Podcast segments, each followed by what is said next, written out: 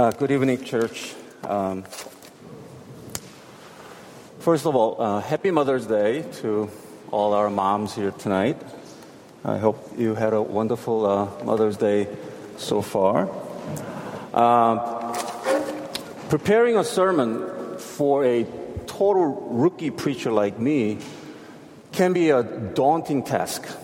Like, but this week I am so grateful to God because He has given me so much grace. Uh, first of all, I just stumbled upon this wonderful book by Paul Miller, and book is called Love Walked Among Us. And I found a lot of resources in this book, just purely by accident. I picked up this book, and I just found a lot of resources that you know helped me prepare for the uh, tonight's sermon. And secondly, you know, I am grateful to, to our pastors because they've been very supportive and also very encouraging. Um, so, you know, for somebody who just who preached like two, three, two, three times in, in his whole life, it can be a very uh, nerve-wracking uh, task. But with a lot of support and a lot of encouragement from our pastors, uh, you know, the, the task can be also a lot less daunting. So I, I thank my pastors. And, you know, as we were, as we were called to encourage one another, I also, you know, gently urge all of us to, as we encourage one another, uh, don't forget to encourage our pastors. Uh, last Sunday, Pastor Greg uh, taught us about how Jesus met oppositions as he cast out demons. There were people saying, "Oh, he is, he must be the, the prince of demons," and they were demanding, you know, heavenly signs. And Jesus said, "There is no sign for you except the sign of Jonah." Somebody greater than Jonah is here, but and yet you guys still refuse to believe. And tonight we continue. So Jesus, after you know telling the group, the people that there is no sign other than Jonah, he resumes his teaching by talking about the parable of light. Now, the interesting thing about this parable is just a couple of chapters before, in Luke chapter 8, he told them the exact same parable about the light. And this parable is also found in Mark chapter 5 and also found in Matthew chapter 5, verses 14 and 16. So this parable must be important and significant for Jesus to repeat all over again. So tonight's passage, uh, we'll look at from Luke chapter 11, verses 33 all the way to uh, chapter 12, verses 1, 1 to 3. But I'd like to look at the first three verses and also the last three verses first, because I believe it's a continuous teaching of Jesus about the parable of light. But in the middle, he is interrupted by Pharisees, because one of the Pharisees invite him to a meal. So let's turn to uh, Luke chapter 11. It, it's found on page 870 in your Pew Bible. We'll read uh, chapter 11, verses 33 to 36, and then we'll skip to chapter 12, verses uh, 2 and 3.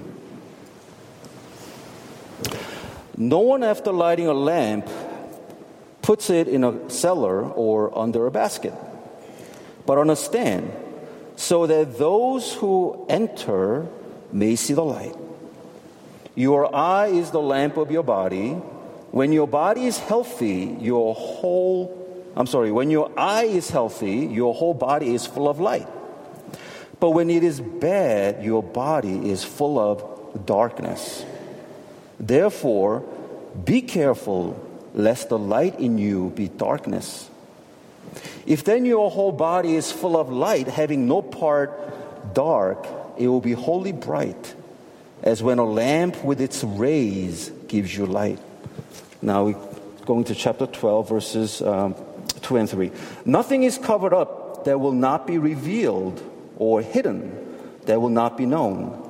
Therefore, whatever you have said in the dark shall be heard in the light, and whatever you have whispered in private rooms shall be proclaimed on the housetops. Now, just quickly go back a few chapters to Luke chapter 8, verses 16 and 17. It's on page 8, 865. Chapter 8, verses 16, 17. No one, after lighting a lamp, covers it with a jar or puts it under a bed but puts it on a stand so that those who enter may see the light. For nothing is hidden that will not be made manifest, nor is anything secret that will not be known and come to light. So, I mean, this sounds like a very, you know, pretty common sense, right? Who puts the lamp under a basket or who hides the light. The whole purpose of light is to illumine in the room. But why is Jesus talks about this parable over and over, and, and all three gospels record this parable? What is the what is the significance and what is the importance about this parable? So what is this light that Jesus is talking about? Or could it be who is Jesus talking about when he talks about this light?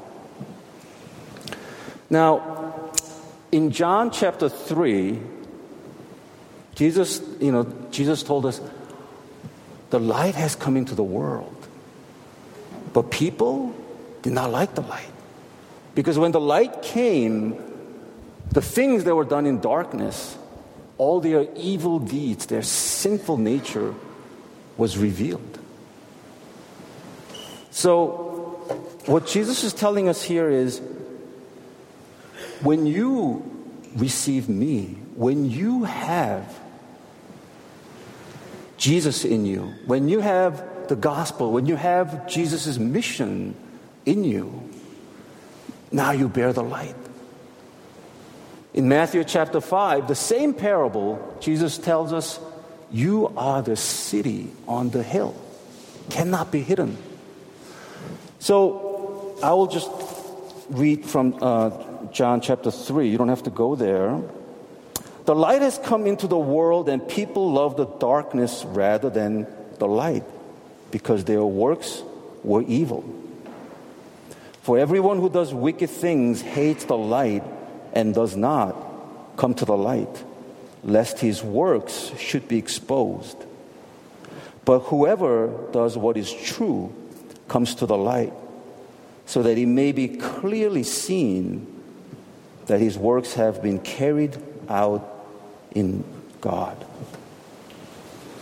So, in these first three verses of tonight's passage, Jesus tells us you are the light. If you receive me and do what I teach, tell you to do, you are like the light that's supposed to be standing on a lampstand. Not be hidden, not be covered, but to make the room bright, chasing away all the darkness. And in chapter 12, verse 2, you know, verse 8, it was in, it was one, you know, he talks about the lamp, but he, and then he says, nothing will be hidden. In this chapter, it was, it was broken up in chapter 11 and chapter 12, like I said, because before he even finished telling the disciples what he said in verse 2 and 3, he was invited to have a meal with the Pharisee. So, so Jesus is keep telling his disciples and us, you guys are the light. And you guys are supposed to shine the light by, you know, obeying my words and do what I tell you to do. And then we will explore more of that um, when we come back after we um, study the next section. So now, let's look at Luke chapter 11, verse, verses 37 to 53.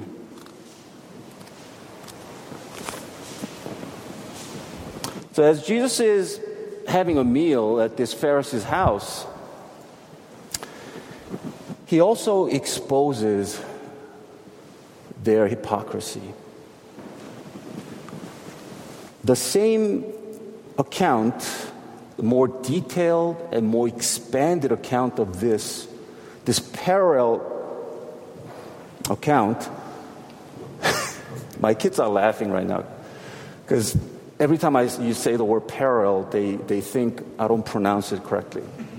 So sometimes, you know, they'll, they'll, sit, they'll sit me down and say, Dad, this is how you say the word parallel, parallel. So every time I use the word parallel, they are laughing. They're, they're picking on their poor immigrant uh, dad.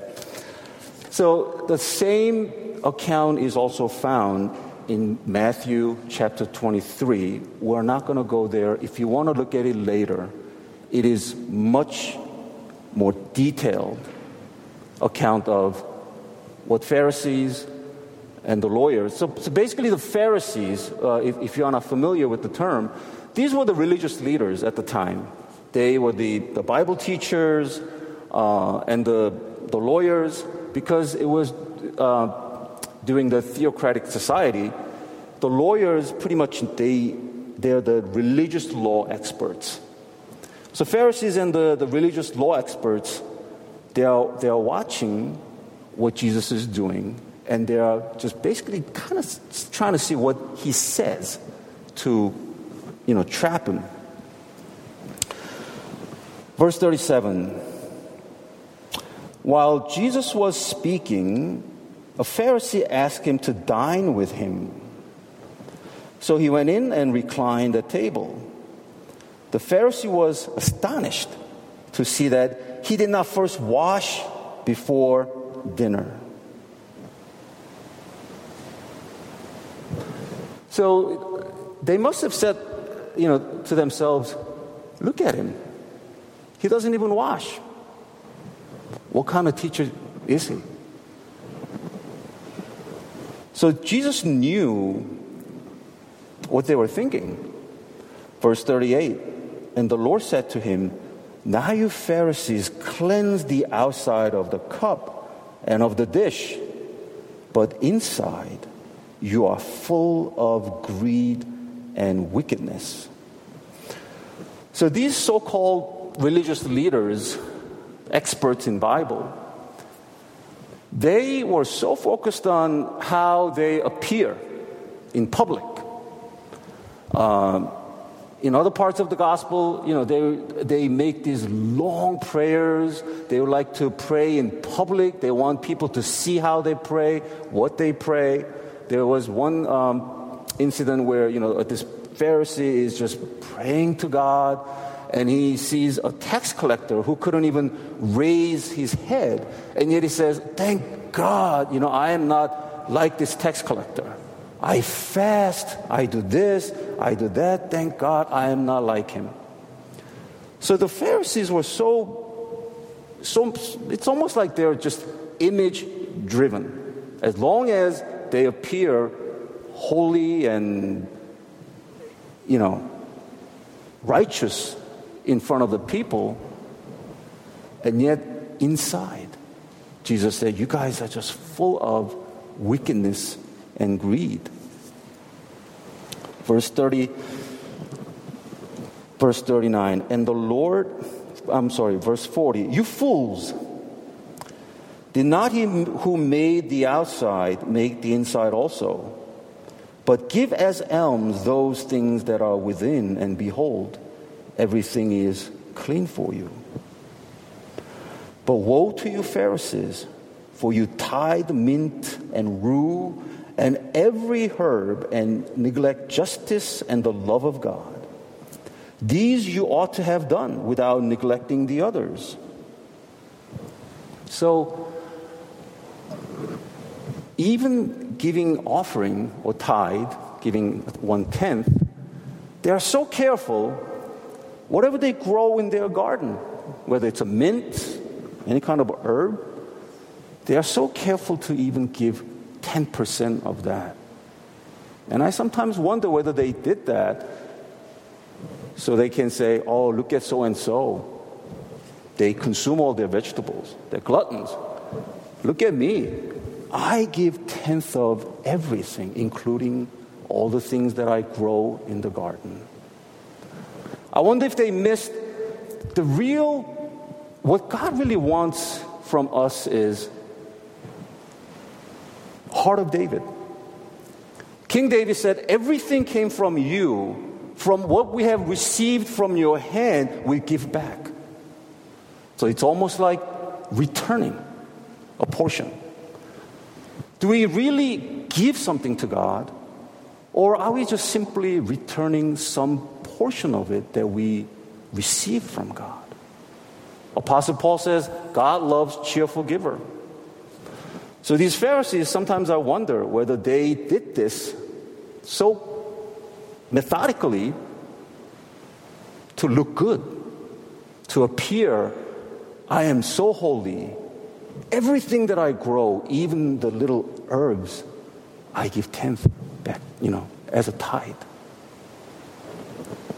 And Jesus says, But you guys neglect looking after the poor giving to the poor. You guys do all these things, but you neglect justice and you neglect to look after the poor. Verse 43 Woe to you, Pharisees, for you love the best seat in the synagogues and greetings in the marketplaces. Again, they like to be revered. I'm sure they were. Because people probably looked up to them because they were, you know, religious leaders and because they constantly kept up this image of being holy and righteous. I'm sure a lot of people, they looked up to them. But Jesus says, you guys are looking for greetings in a marketplace. Probably, you know, they enjoy being called rabbi, teacher when people called him rabbi, when people greeted them, when, when they were sitting at the, the best seat in the synagogue, they were probably just gloating. But is that, is that the attitude Jesus had? Did Jesus come to be respected, honored, sit at the best seat in the, in the synagogue? Basically, did he come here to be served? It was totally opposite. Jesus came to serve instead of being served. But the Pharisees here, it sounds like they just want to be served instead of serving. They want to be greeted at a marketplace, be called teachers, rabbi.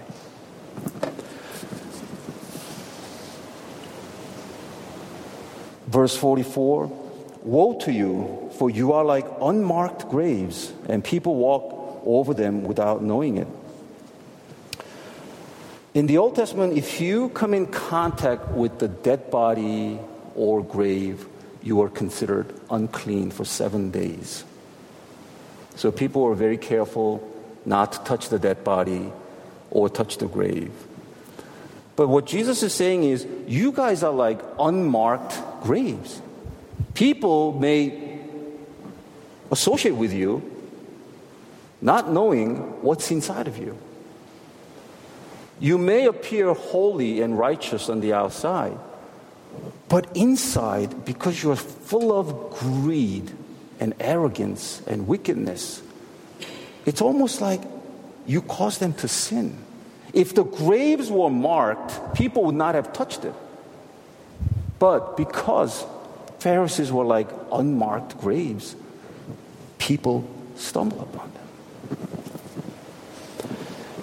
And verse 40, 45. Now, one of the law, lawyers answered him, Teacher, in saying these things, you insult us also. And he said, Woe to you, lawyers, also, for you load people with burdens hard to bear, and you yourselves do not touch the burdens with one of your fingers. Woe to you, for you build the tombs of the prophets whom your fathers killed.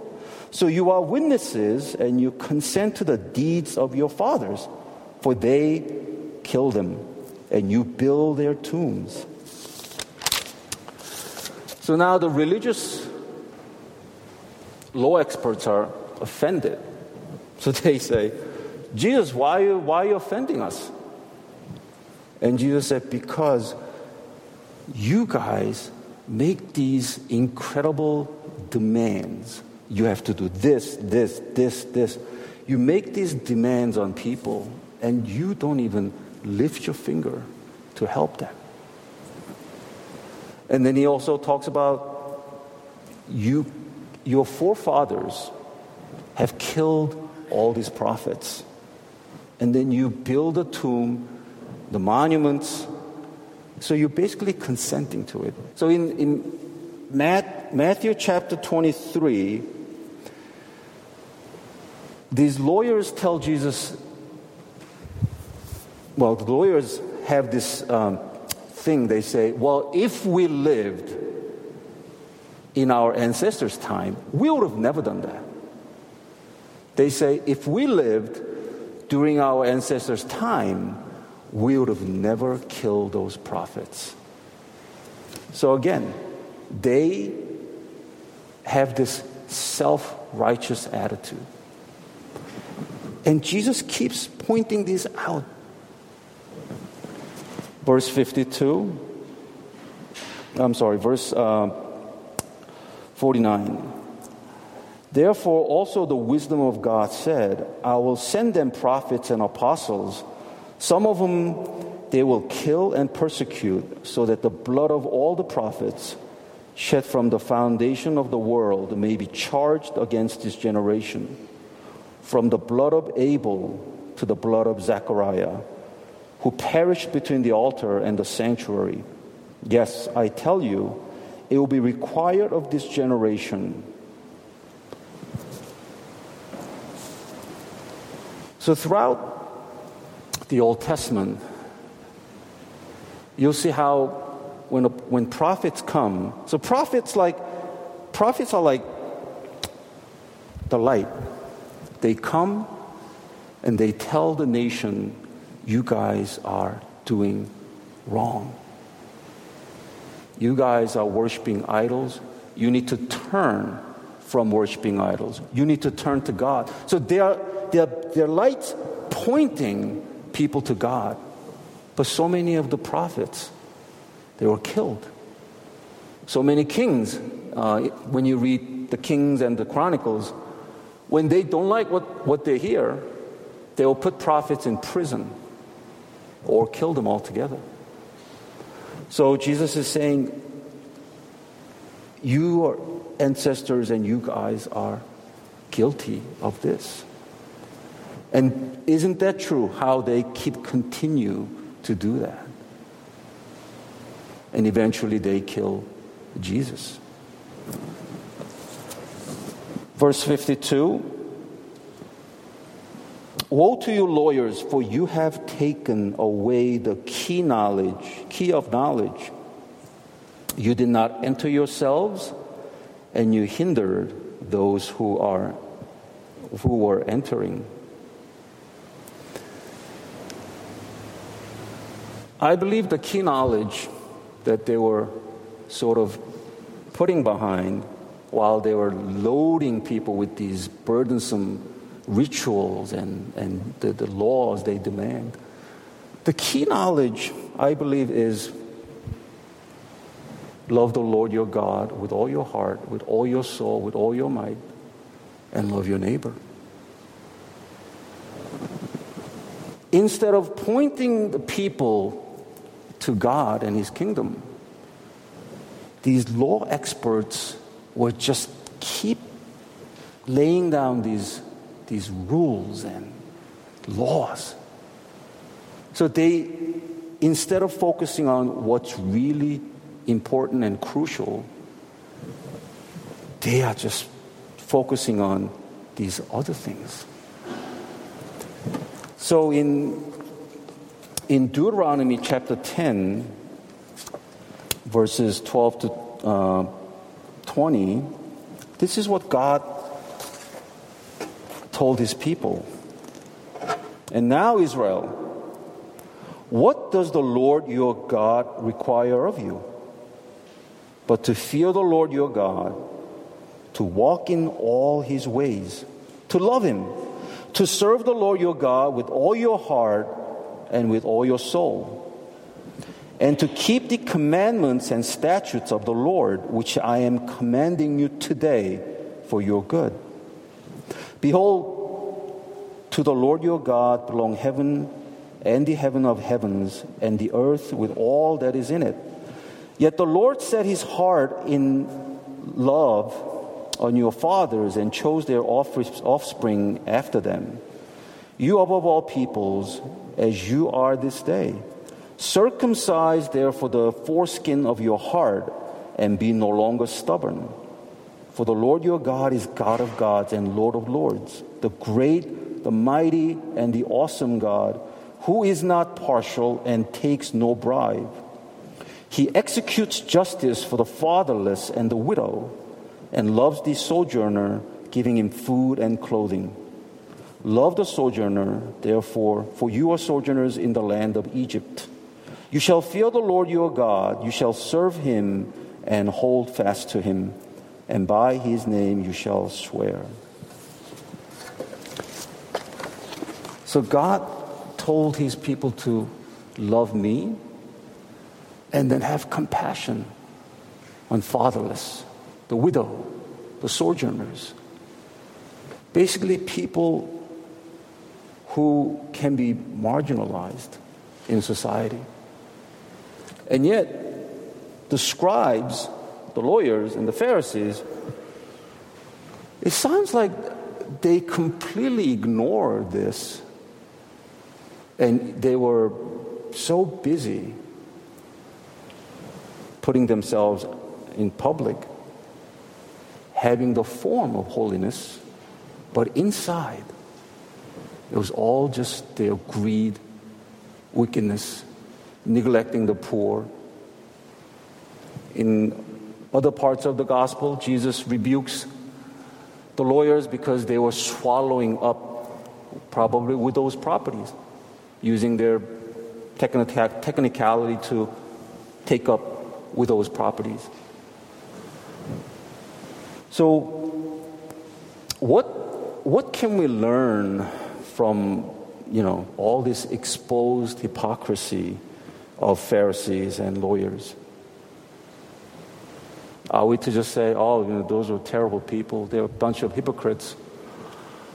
I think we, um, we need to also you know, examine ourselves, reflect upon this.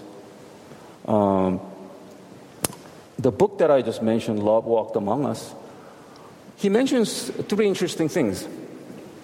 He says, judging blocks compassion. Judging blocks compassion. Self righteousness blocks compassion. Legalism blocks compassion. And I would like to just share a couple of points, uh, couple of points from that book. Paul Miller says, we are remarkably perceptive of others' shortcomings and sins, but curiously blind to our own. We are remarkably perceptive of others' shortcomings and sins, but curiously blind to our own. We'll often notice things wrong with people But does that initial look lead to compassion and helping or to judging and distance? We'll often notice things wrong with people, but does that initial look lead to compassion and helping or to judging and distance? When we realize that we don't have it all together, we can care for people because no longer feel morally superior to them. Consequently, we are quicker to help than to give advice, quicker to listen than to lecture. Lastly, Paul Miller says, Our helplessness is the door to the knowledge of God. Without changing the heart, obsessing over rules is like spray painting garbage. I think we all are guilty, or at least have done this to others, whether we have done this to our family members, our coworkers, our friends, or even in, the, in our uh, church community, that we judged. Uh, we felt, hey, I am, I never do that. This, I am holier than thou kind of attitude, this arrogance. And maybe sometimes we really push that, that, that, that legalism. So, if I can make a contrast between the platform that Pharisees and the, the, the scribes were standing on, it was judging, it was self righteousness and arrogance, and the legalism. Now, Jesus, on the other hand, he's standing on this platform that is abundantly mercy, love, compassion, and forgiveness. What a contrast. Now,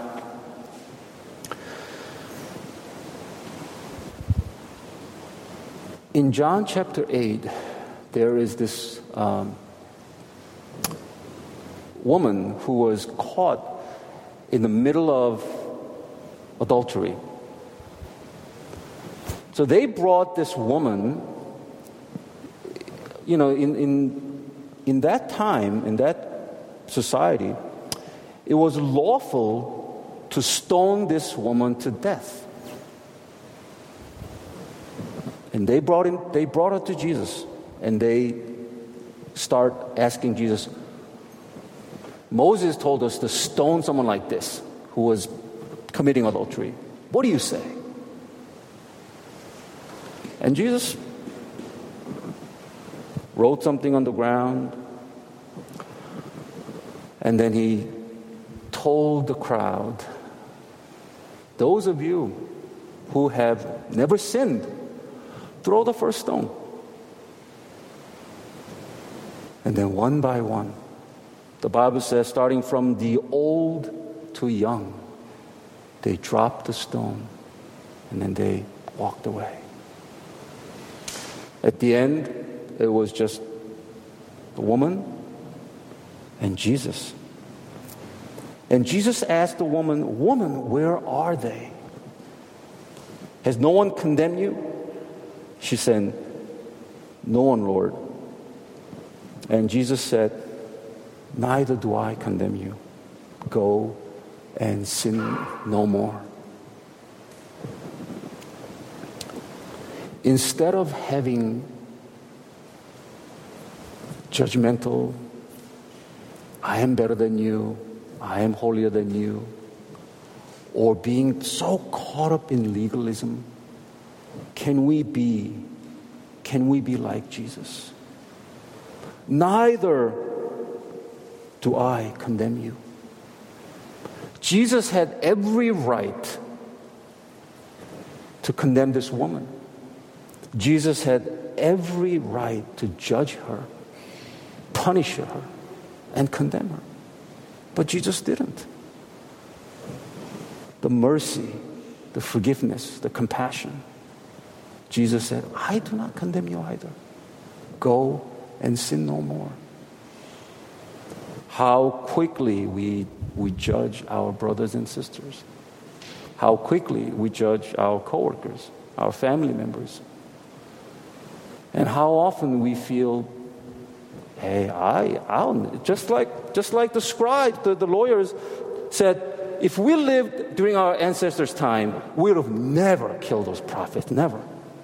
And how often we have that same attitude? Oh, I would, I would have never done that. I would have never done that. And how quickly we apply. Well, that's against the law. That's against the Bible. That's against this. Using the, the legalism to put others down. And I would also like to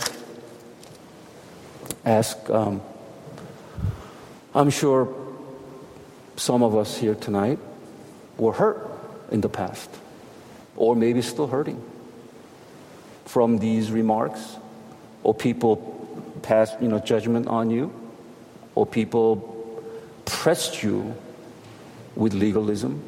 Maybe you were taught you know, such a you know, very legalistic um, you know, teachings. Whatever it is, if you are carrying such a burden or wounds from the past, bring it to Jesus. Where is He's waiting? He's waiting for us with mercy, compassion, love, and forgiveness.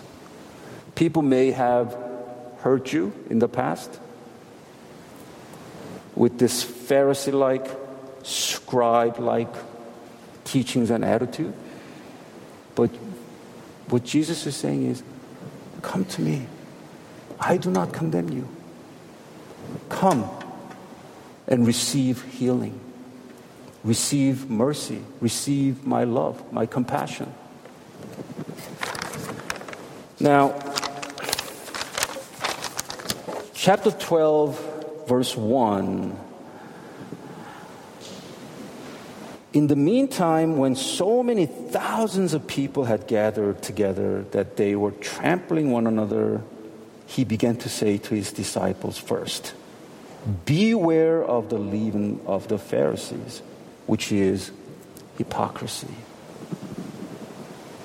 Nothing is covered up that will not be revealed, or hidden that will not be known. Therefore, whatever you have said in the dark shall be heard in the light, and what you have whispered in private rooms shall be proclaimed on the housetops. Verse 3 was a little bit it was a little bit tricky. What is he saying that all this hypocrisy will be revealed? Or is he saying you have light in you and proclaim the gospel. Now, next week, Pastor Matt is going to continue chapter 12, where Jesus talks about do not fear the man, acknowledge me before men. So I wonder if verse 3, chapter 12, verse 3, is Jesus leading people, his disciples, saying, proclaim the gospel.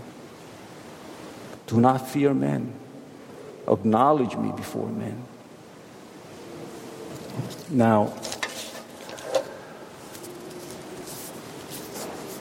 the light, going back to the light, parable of light, I will read this parable from Matthew chapter uh, 5, verses 14 to 16, and listen to what what Jesus is telling all of us to do. You are the light of the world. A city set on a hill cannot be hidden, nor do people light a lamp and put it under a basket, but on a stand, and it gives light to all in the house. In the same way, let your light shine before others so that they may see your good works and give glory to your Father who is in heaven.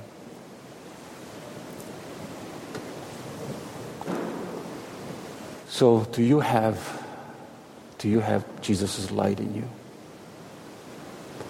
And are you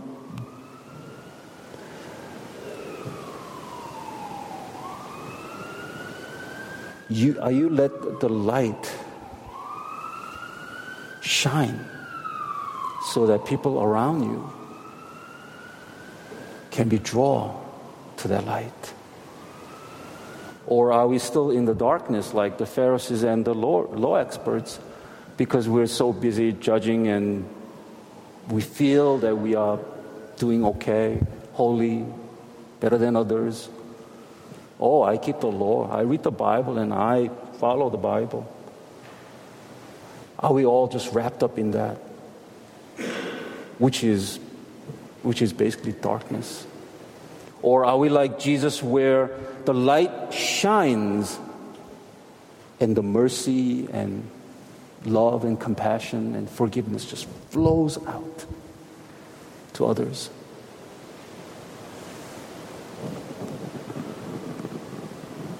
In a minute, we're going to sing um, a song that talks about there is a fountain, and this fountain consists of Jesus' blood.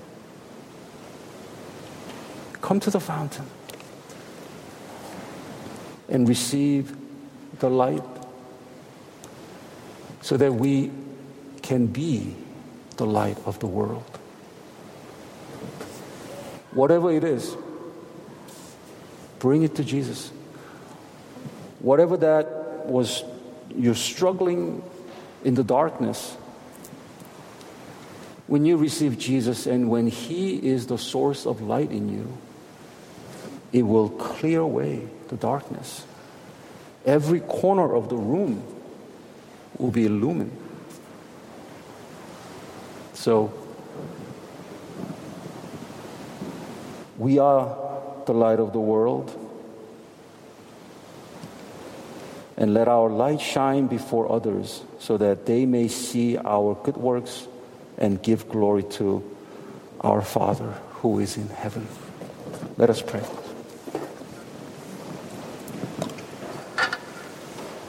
Lord Jesus, thank you for um, coming to this world and thank you for being the light that chases away all the darkness. And Lord, we pray that we will have you, the gospel, your mission in us like a bright light that shines so that others can see the light and be equally be blessed. And all that we do, Lord, help us to do for the glory of God.